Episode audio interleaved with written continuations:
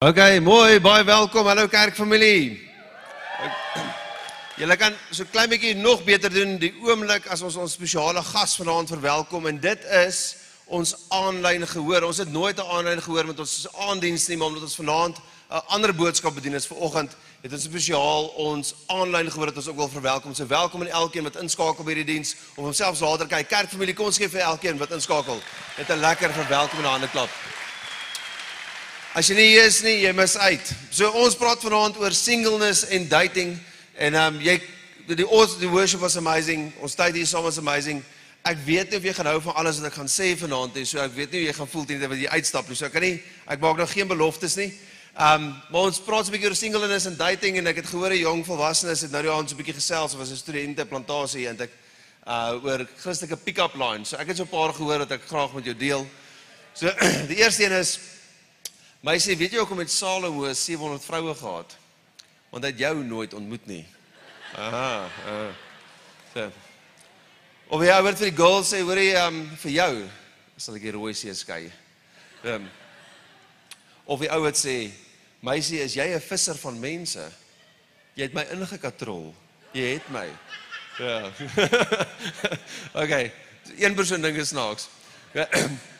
So dis hoe ver Christelike pick-up line gaan. Ek dink natuurlik die heel beste en hierdie is bewys om die mees effektiewe pick-up line van alle tye te wees. En dit is: Meisie, sê my, ryk hierdie lappie na kloroform? OK. Dit is 'n bietjie 'n duister grappie, maar ek is bietjie duister. Ek is jammer daarvoor. Dit is wat dit is.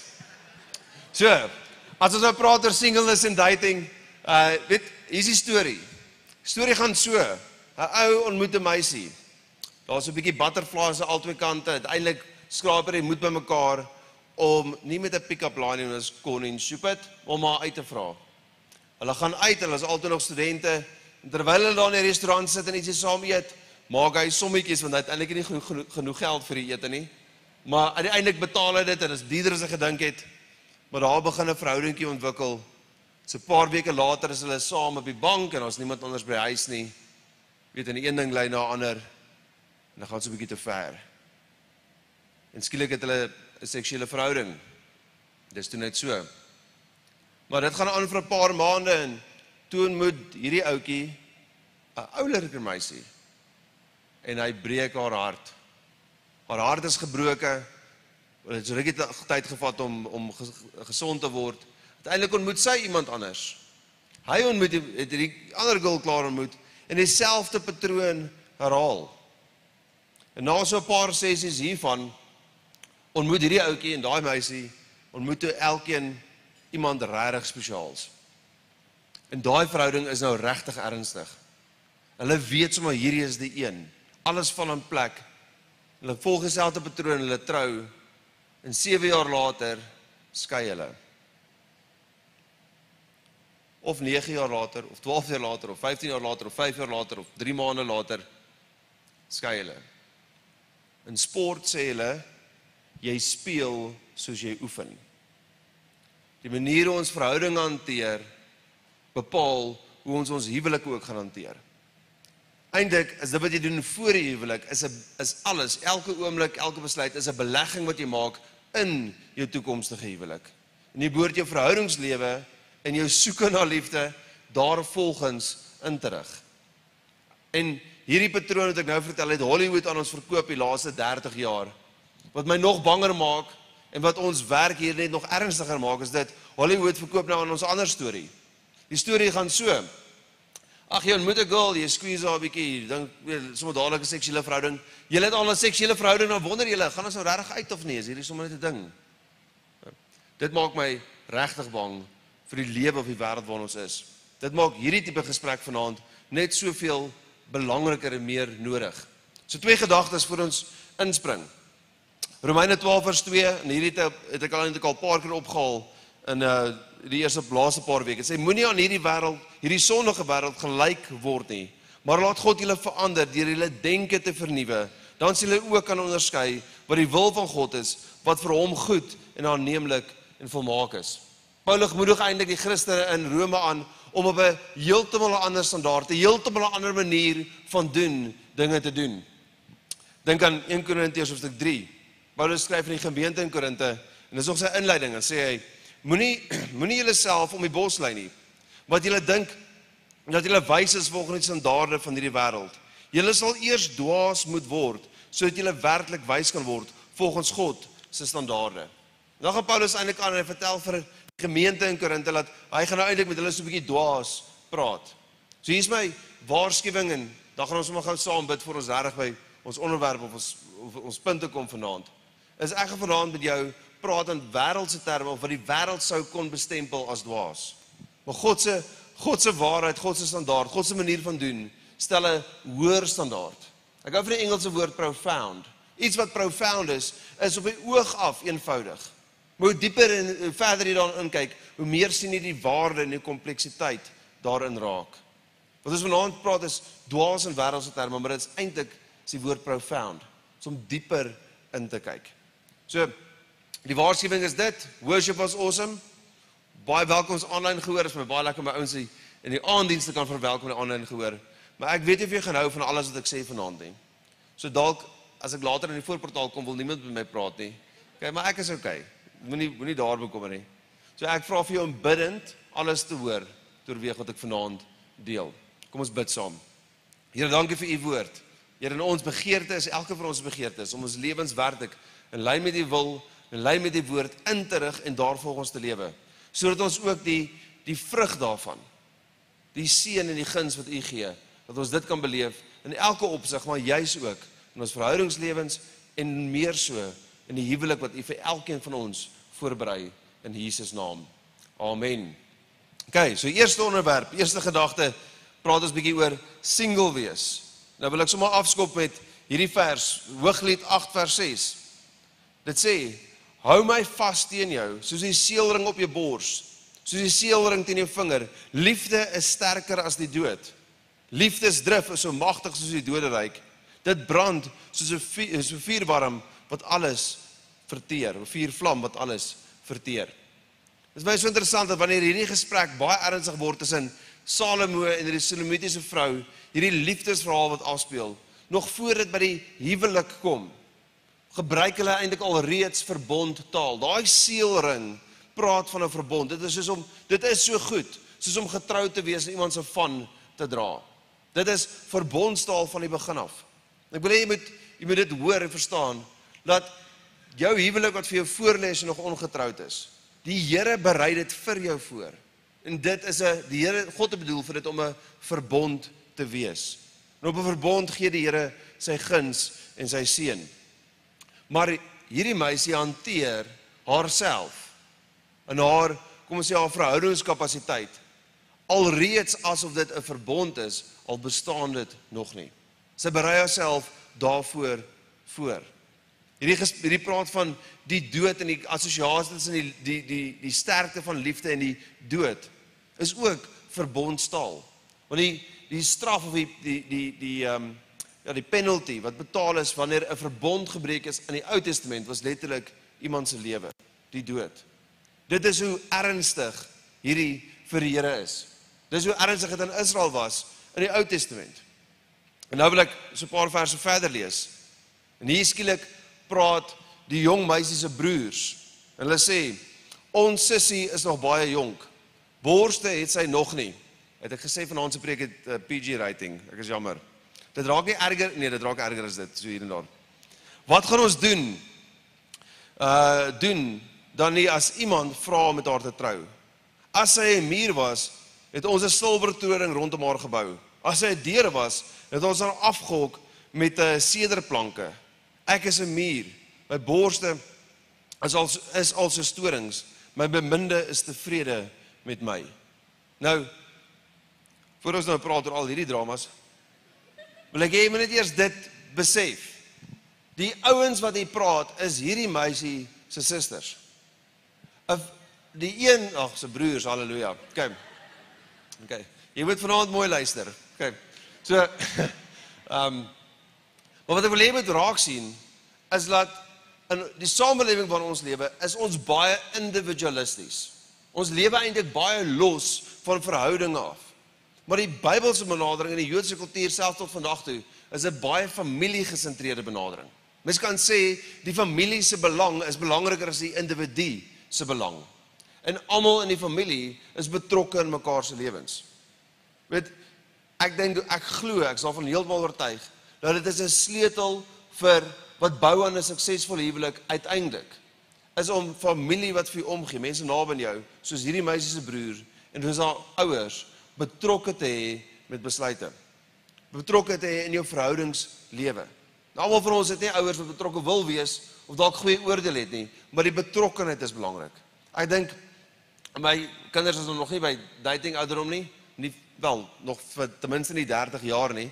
Ehm um, So, maar weet as hulle nou een van eendag gesê van hulle nou daar met iemand by die huis aankom, weet ek ek wil geken word en daai besluit nog voor hulle daai persoon by die huis aanbring, want vir die volgende hoeveel jaar gaan ek sou daai ouens met kersies hou, daai girl of daai ou. Son, hulle gaan my kleinkinders wil grootmaak. So ek wil ek wil voor die tyd aan insprake hierso.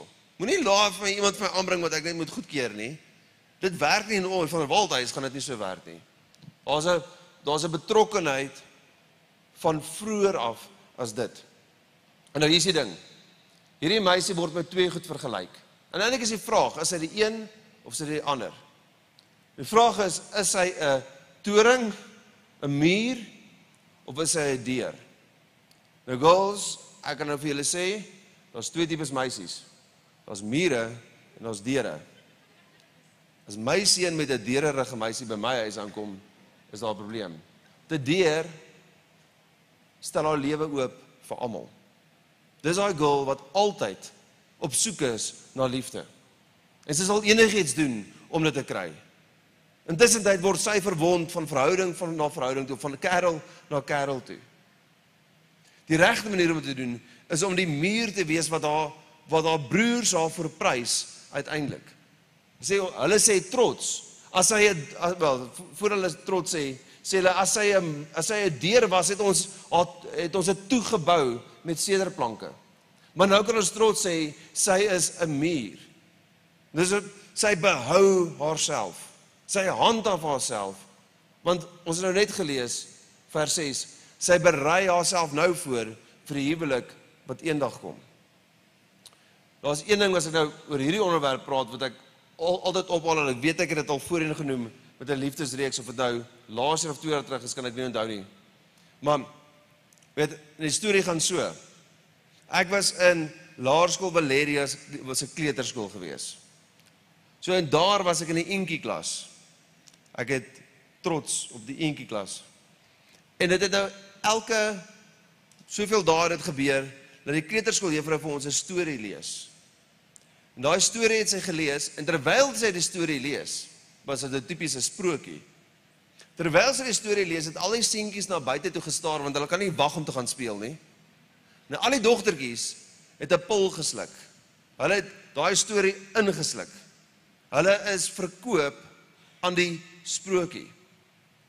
Iemand het dit eendag genoem die Cinderella sindroom. Hier is die Cinderella sindroom. Ek moet my nie verkeerd verstaan nie. Ek gun elke meisie haar sprokie. Kyk, dit wat ons vandag het is praktyke rondom huwelik. Dit wat jou troudag is, daai daai prentjie van die bruid wat gereed maak in 'n mooi rok, weet en sy kom aangestap sy het 'n gevolg. Dit is die sy is vir die dag 'n prinses.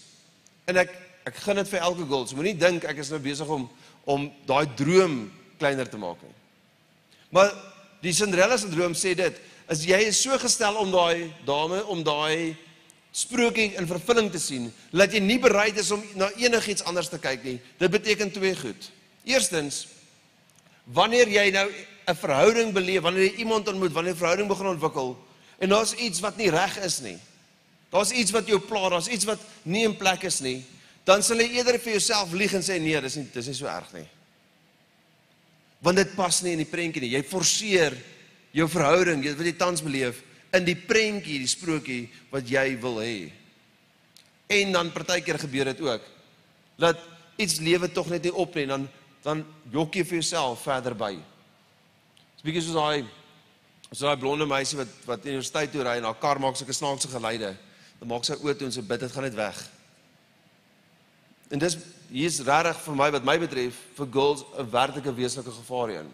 Vir jouself te jok daai leen het jy later eintlik in die huwelik uiteindelik 'n baie groot prys om vir te betaal.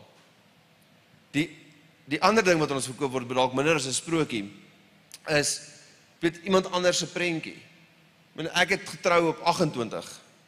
Dit was hoe dit uitgewerk het. Selwen wat nou voor my hier was, het getrou met sy skoolliefde. Ek was in 'n tegniese skool, daar was niemand om lief te hê nie. Verstaan nie? Ja, dit het nou nie so uitgewerk nie. Ek ken iemand baie goed. Ehm um, hy's nou 'n oupa, hy's oud, amper soos Jacques. Ehm um, so maar wat hy is eintlik vir 'n oupa is hy baie jonk. En toe ek nou 'n bietjie met hom praat hy oor te sê hoorie maar hy en sy vrou gaan al uit van dat hy 13 jaar oud is en sy 12 jaar oud is.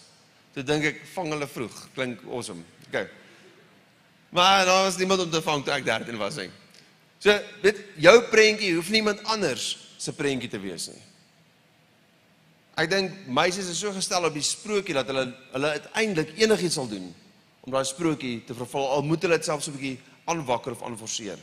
En dan kom die druk kom by. En daai druk kom by wanneer iemand anders se prentjie of sy storie loop soos jy dink jy nou behoort te loop.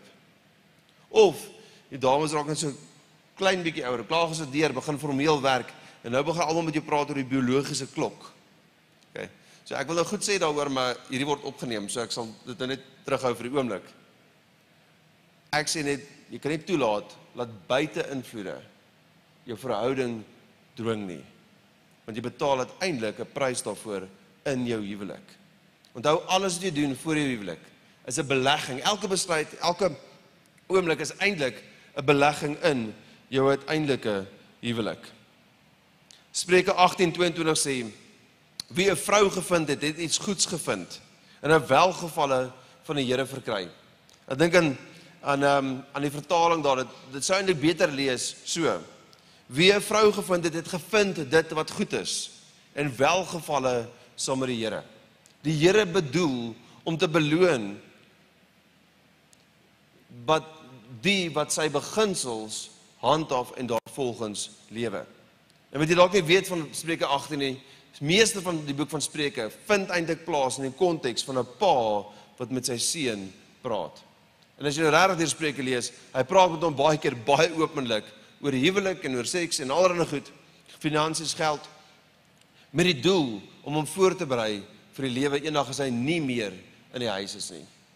So singleness is 'n tyd wat jy self voorberei. Dis nie 'n tyd om die een te soek nie. Dis eintlik 'n tyd vir my en vir jou om die een te word wat uiteindelik sal wees in die huwelik. So ek sê elke keuse wat jy maak is 'n keuse tussen twee goed. Of 'n belegging in 'n toekomstige huwelik of jy onttrek nou uit jou huwelik uit en betaal met rente daarvoor later. Ek het so 'n kort video klip as ons reg is daar agter.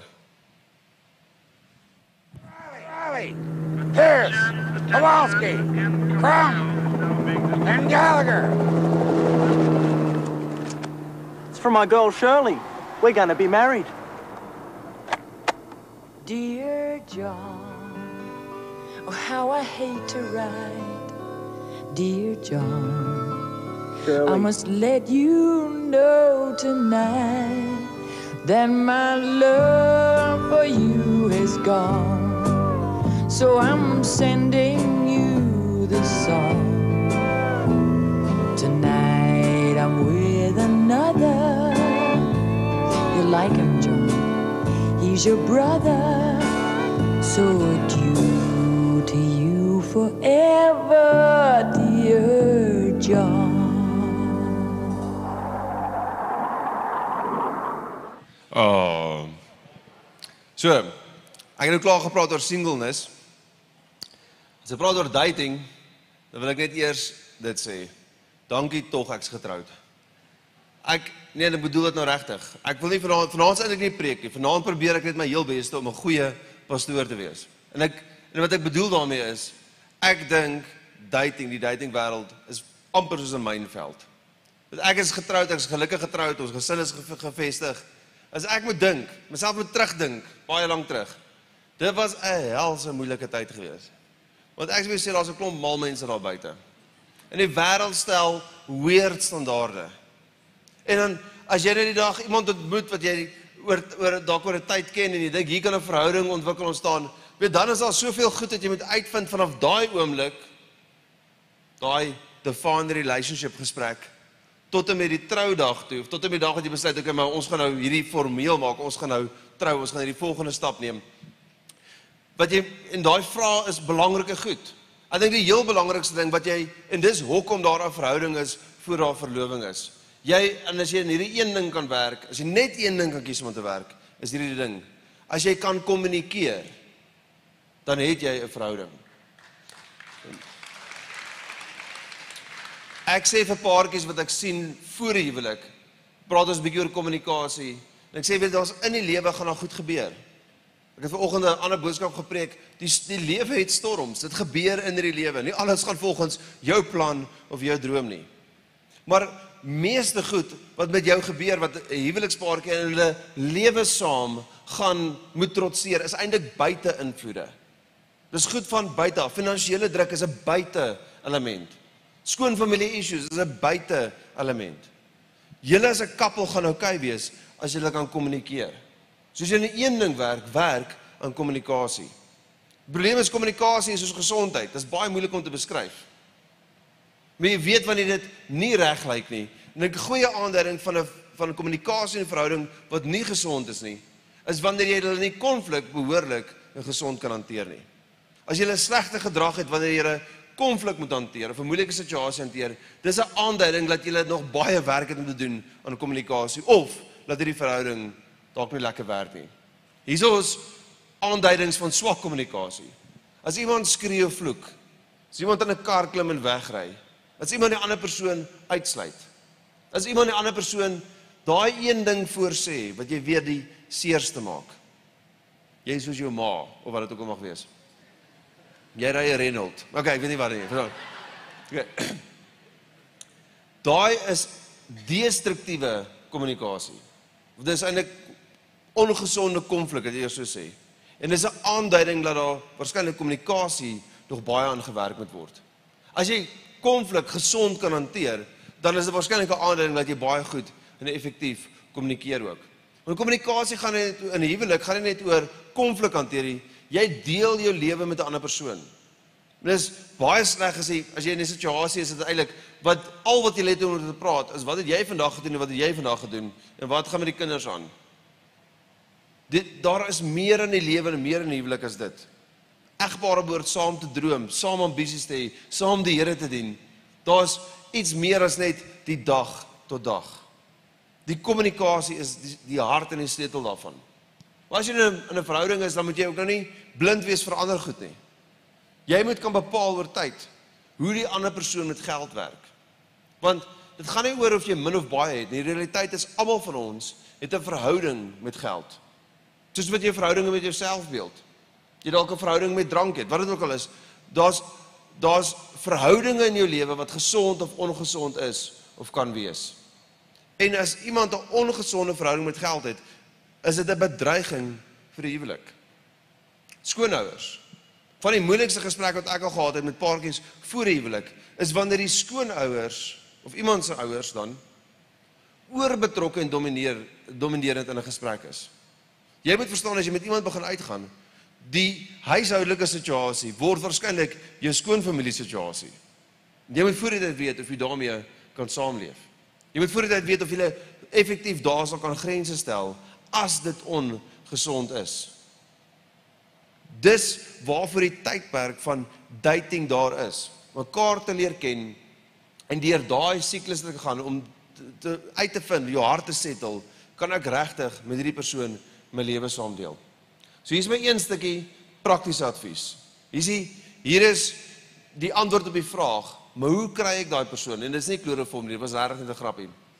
Nee, maar dit werk. Uh,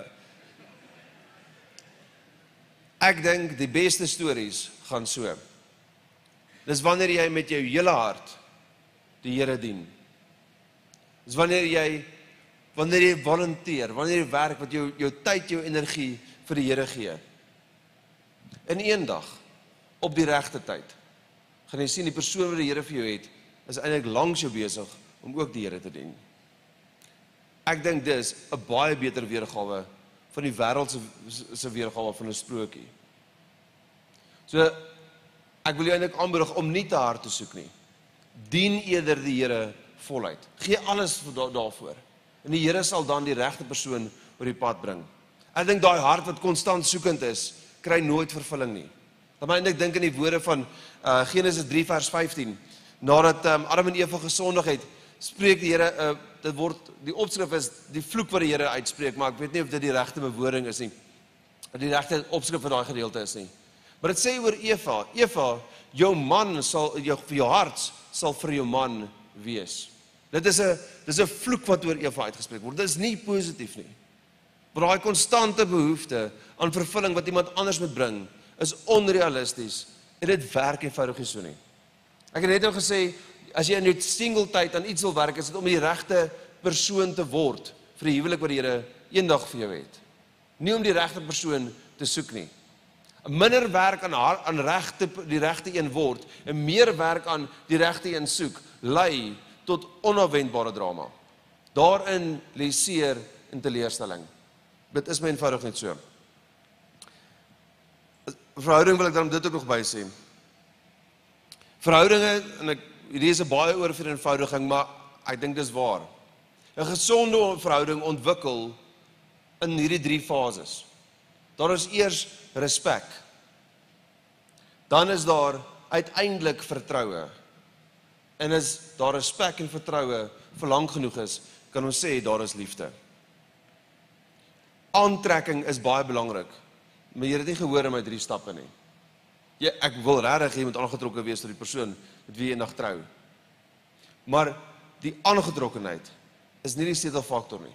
Die sleutelfaktor, die beginplek is altyd respek. Respek bou vertroue, vertroue bou liefde. As jy in 'n verhouding is, Toe vir jou so 'n klein stukkie advies. My advies is dit. Nee, kom ons sê dis eers 'n stelling en dan so 'n stukkie advies. Die stelling is dit. Tot daai meisie nie 'n ring aan haar vinger het nie, is sy nie jou vrou nie. En sy is nog potensieel iemand anders se vrou. Jy sal goed doen om haar daarvolgens te hanteer. Dit is eintlik maar eenvoudig. En wat ek sê is nie brein aerobics nie. Dis common sense. Dis logies. So 'n vers vers gehou. 2 Korintiërs 3:18 sê en dan terwyl ons almal met onbedekte gesig soos in 'n spieël die heerlikheid van die Here aanskou, word ons van gedaante verander na dieselfde beeld, van heerlikheid tot heerlikheid as deur die Here wat die Gees is. Dit kan geld vir individue, maar natuurlik ook verhoudinge. So ons 'n bietjie gepraat oor singleness, bietjie gepraat oor dating en watter singleness en dating gesprek sal nou volledig wees sonder bietjie praat oor. Ek het dit gedoen vir die uh, aanlyn gehoor. Jy mag mos nie sê seks op um, op 'n uitsending nie. So nou het ek dit gesê. Ek ek ken een pastoor, hy's hy's hy's Engels. Hy hy kan hom net nie so ver kry om die woord seks te sê nie. So hy sê nookie nookie. So dit werk vir hom. OK, maar hy's oud en hy's Engels. So ons ons sal, dit net teen hom hou nie. So as ons nou praat oor die oor die um, oor die seksuele dan as ek nog nie kwaad gemaak het nou het jy nou nie en jy sit nog hier dan uh, gaan ek jy miskien nou kwaad maak.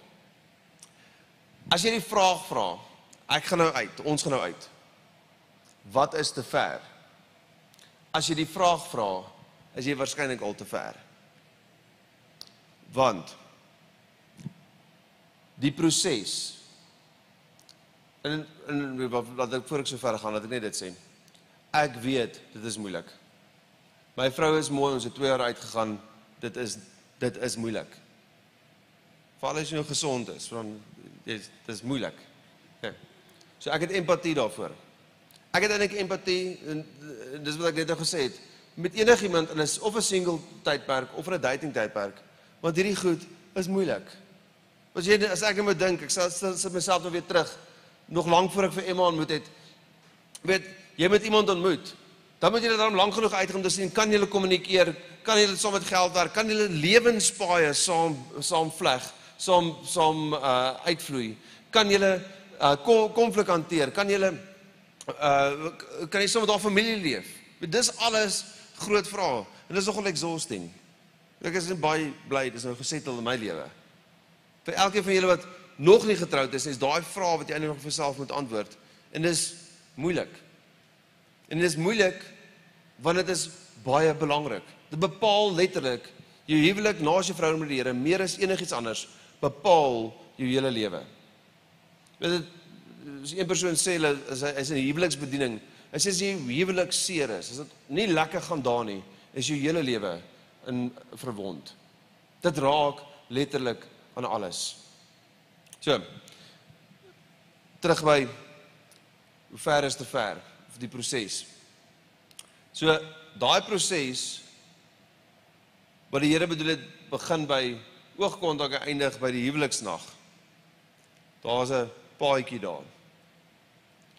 Daai paadjie is eintlik soos dinamiet se lont. Dis gemaak vir die ontploffing op die einde. Dis gemaak vir vervulling. Om te kyk hoe ver jy kan gaan is om regtig baie baie gevaarlike game te speel.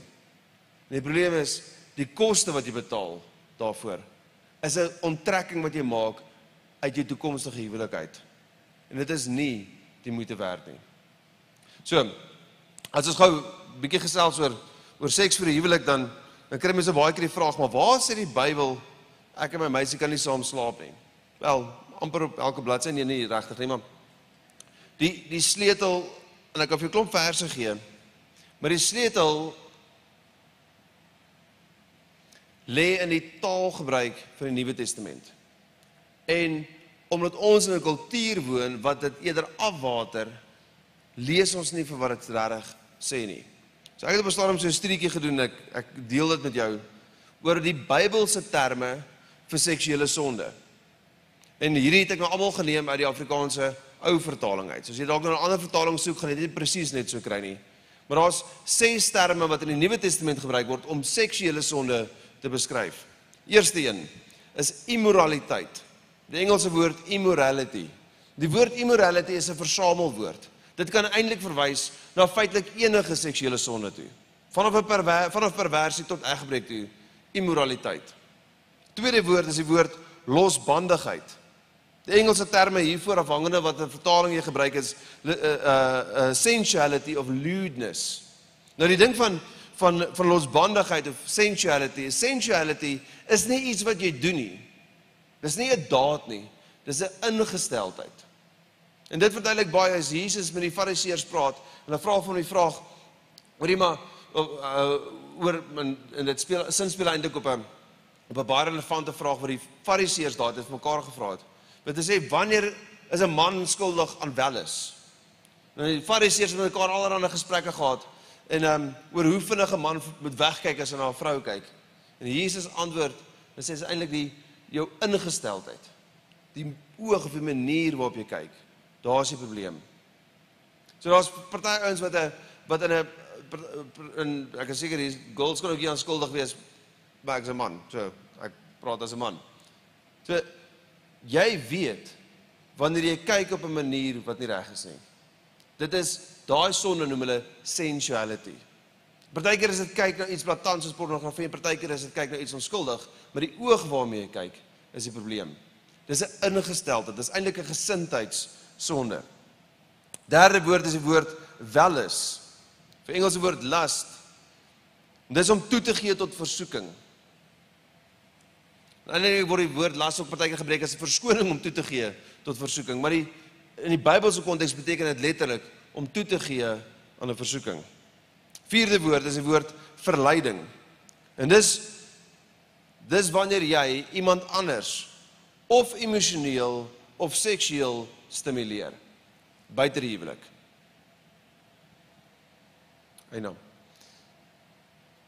En dit dit vind sy uiting in praktyk. In partykeer wat jy aantrek, die manier hoe jy jouself gedra, daai boodskapies wat jy stuur wat jy eintlik weet uitlokkend is. Enigiets van daai val in hierdie kategorie. Vyfde woord, ontug.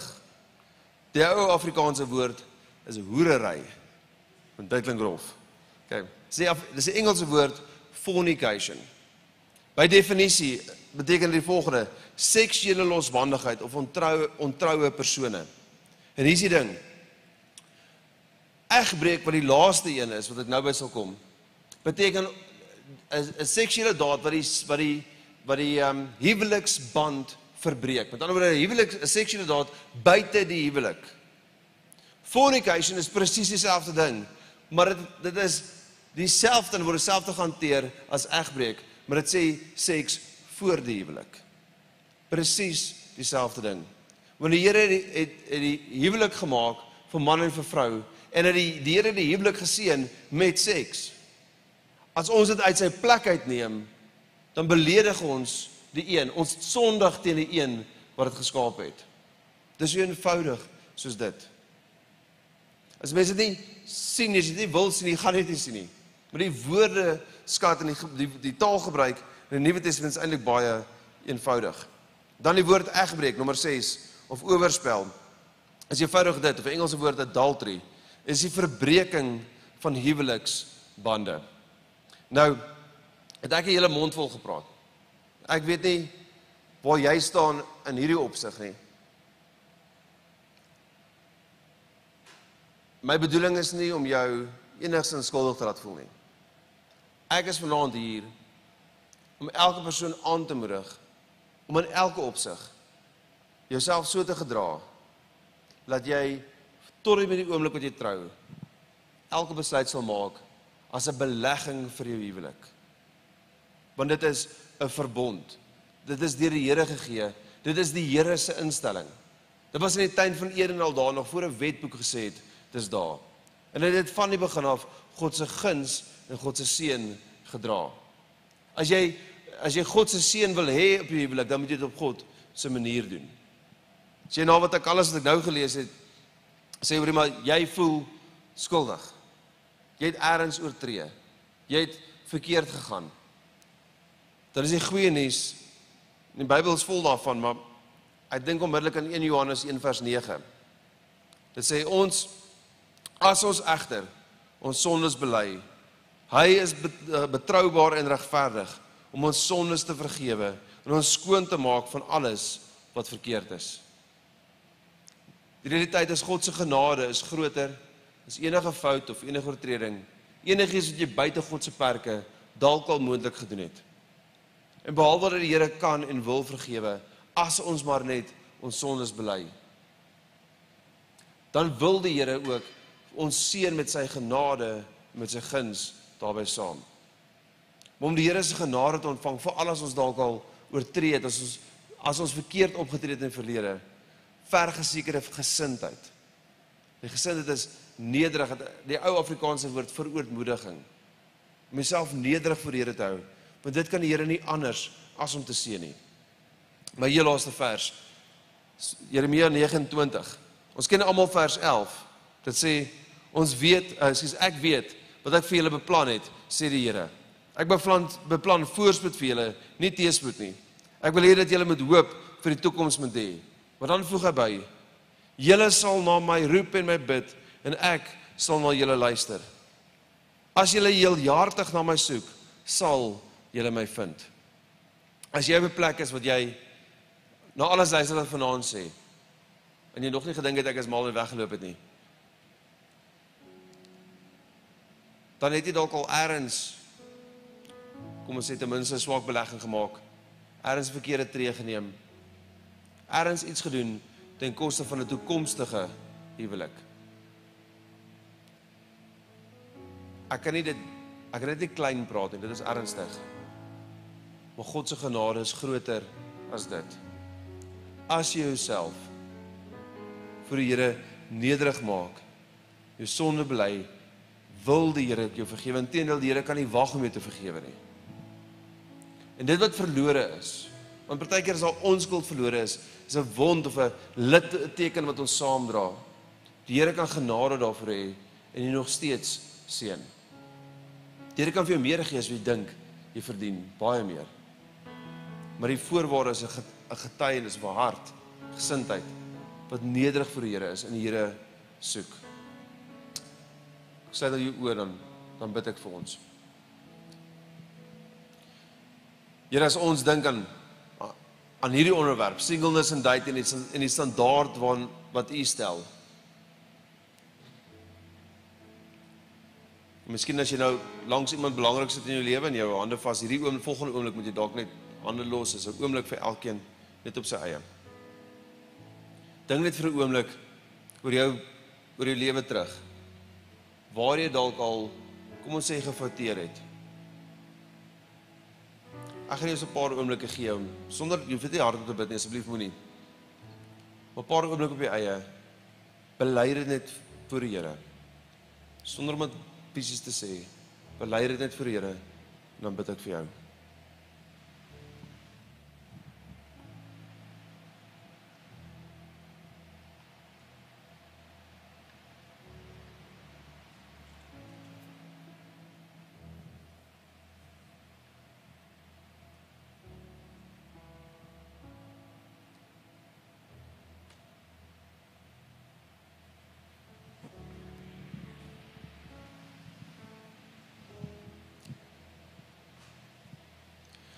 Here vanaand staan elkeen voor ons, van elkeen van ons voor U. En ons kan nie anders as om om ons lewens oor te gee aan U, net opnuut. En werklik te vertrou op U groot genade nie. Ons moet staat maak op U genade. Here vir vergifnis wat U beloof U vir ons sal gee. Maar Here ook vir herstel, gesondheid.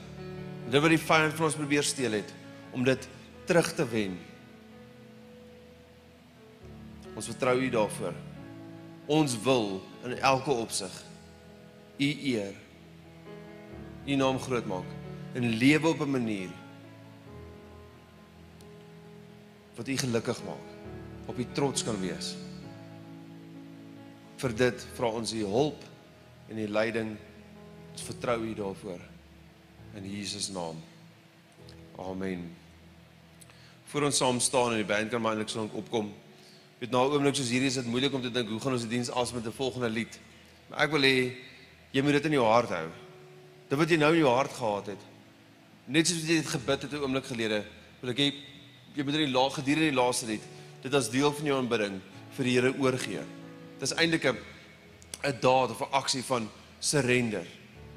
Vir die Here oor te gee en nie net vir dit nie, maar ook vir dit wat in die toekoms vir jou lê. Daai die huwelik wat die Here vir jou voorberei. Dat jy die Here daarvoor sal vertrou. Kom ons staan saam.